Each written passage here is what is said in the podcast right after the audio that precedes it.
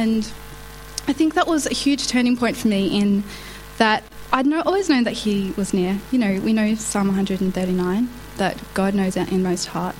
But that was the first time I'd experienced it, and I'd experienced the love of a God who knew me so well uh, that this this thing that I needed.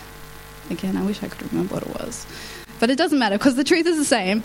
Um, this thing that I needed, he just answered and he gave it to me, and he didn't need to because he's already given me salvation, and that's you know crazy enough.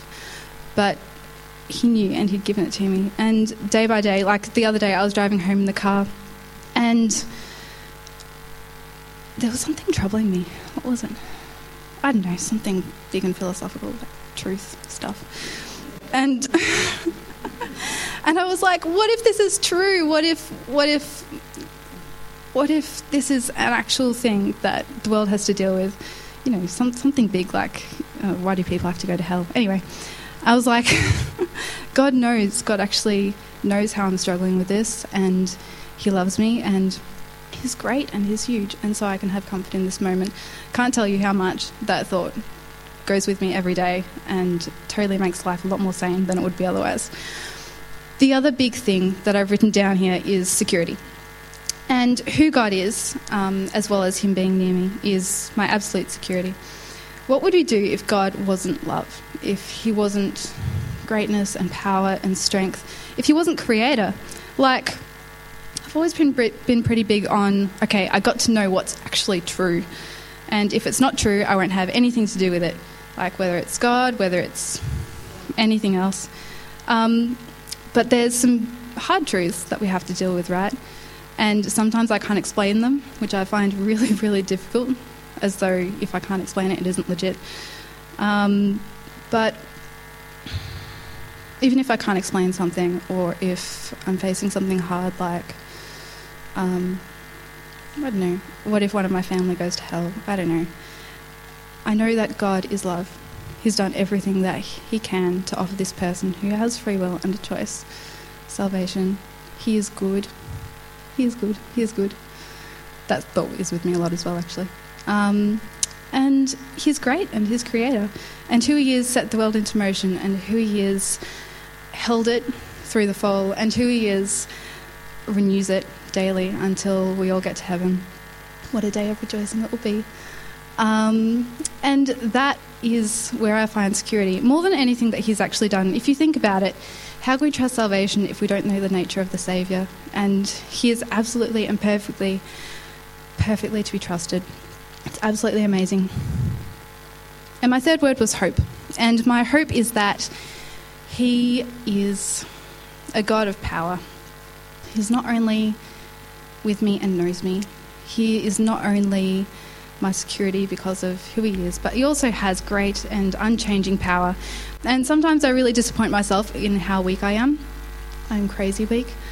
Um, it's not something I'm proud of at all. It really frustrates me. But God is great, and He His power is in my life through the Spirit. And I've seen Him over and over when I don't have the power to change myself. I've seen Him change me in ways that are radically unlike my character or unlike my nature. And He doesn't stop doing it.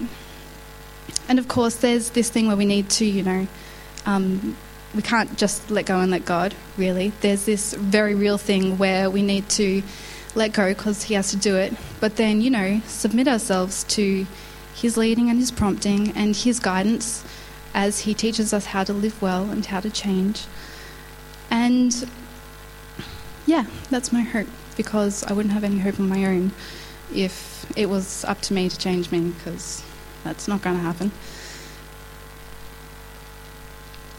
But God has provided for everything that I need. He not only knows me, He's not only my security, but He comes close and He provides for me strength, joy, um, gladness day by day, and He changes me. So, I'm going to finish with a psalm that has meant a lot to me over the years. And yeah, it never ceases to ring true, actually. I've had this one flagged for a long time. And the nature of Word of God, of course, is that it is unchanging and perfect. So, Psalm 73. The whole psalm's amazing, actually, but I'm just going to read the last bit. I was so foolish and ignorant. I was. I must have seemed like a senseless animal to you, and I definitely did. Yet I still belong to you.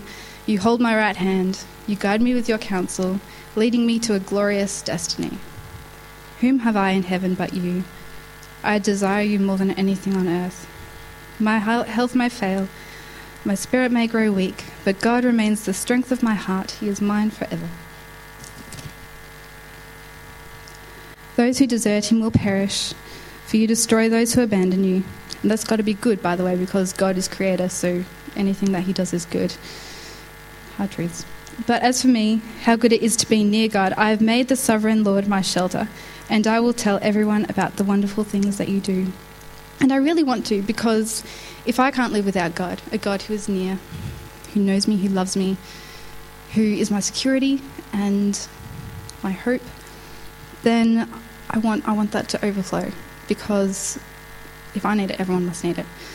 And my prayer is that as Australia gets harder, as Tom said, we are incredibly privileged at the moment.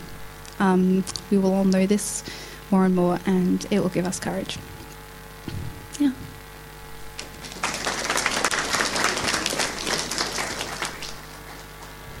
Thanks for sharing, Cassie, and it's it's always great to hear um, each person's individual perspective um, on God's grace and God's love.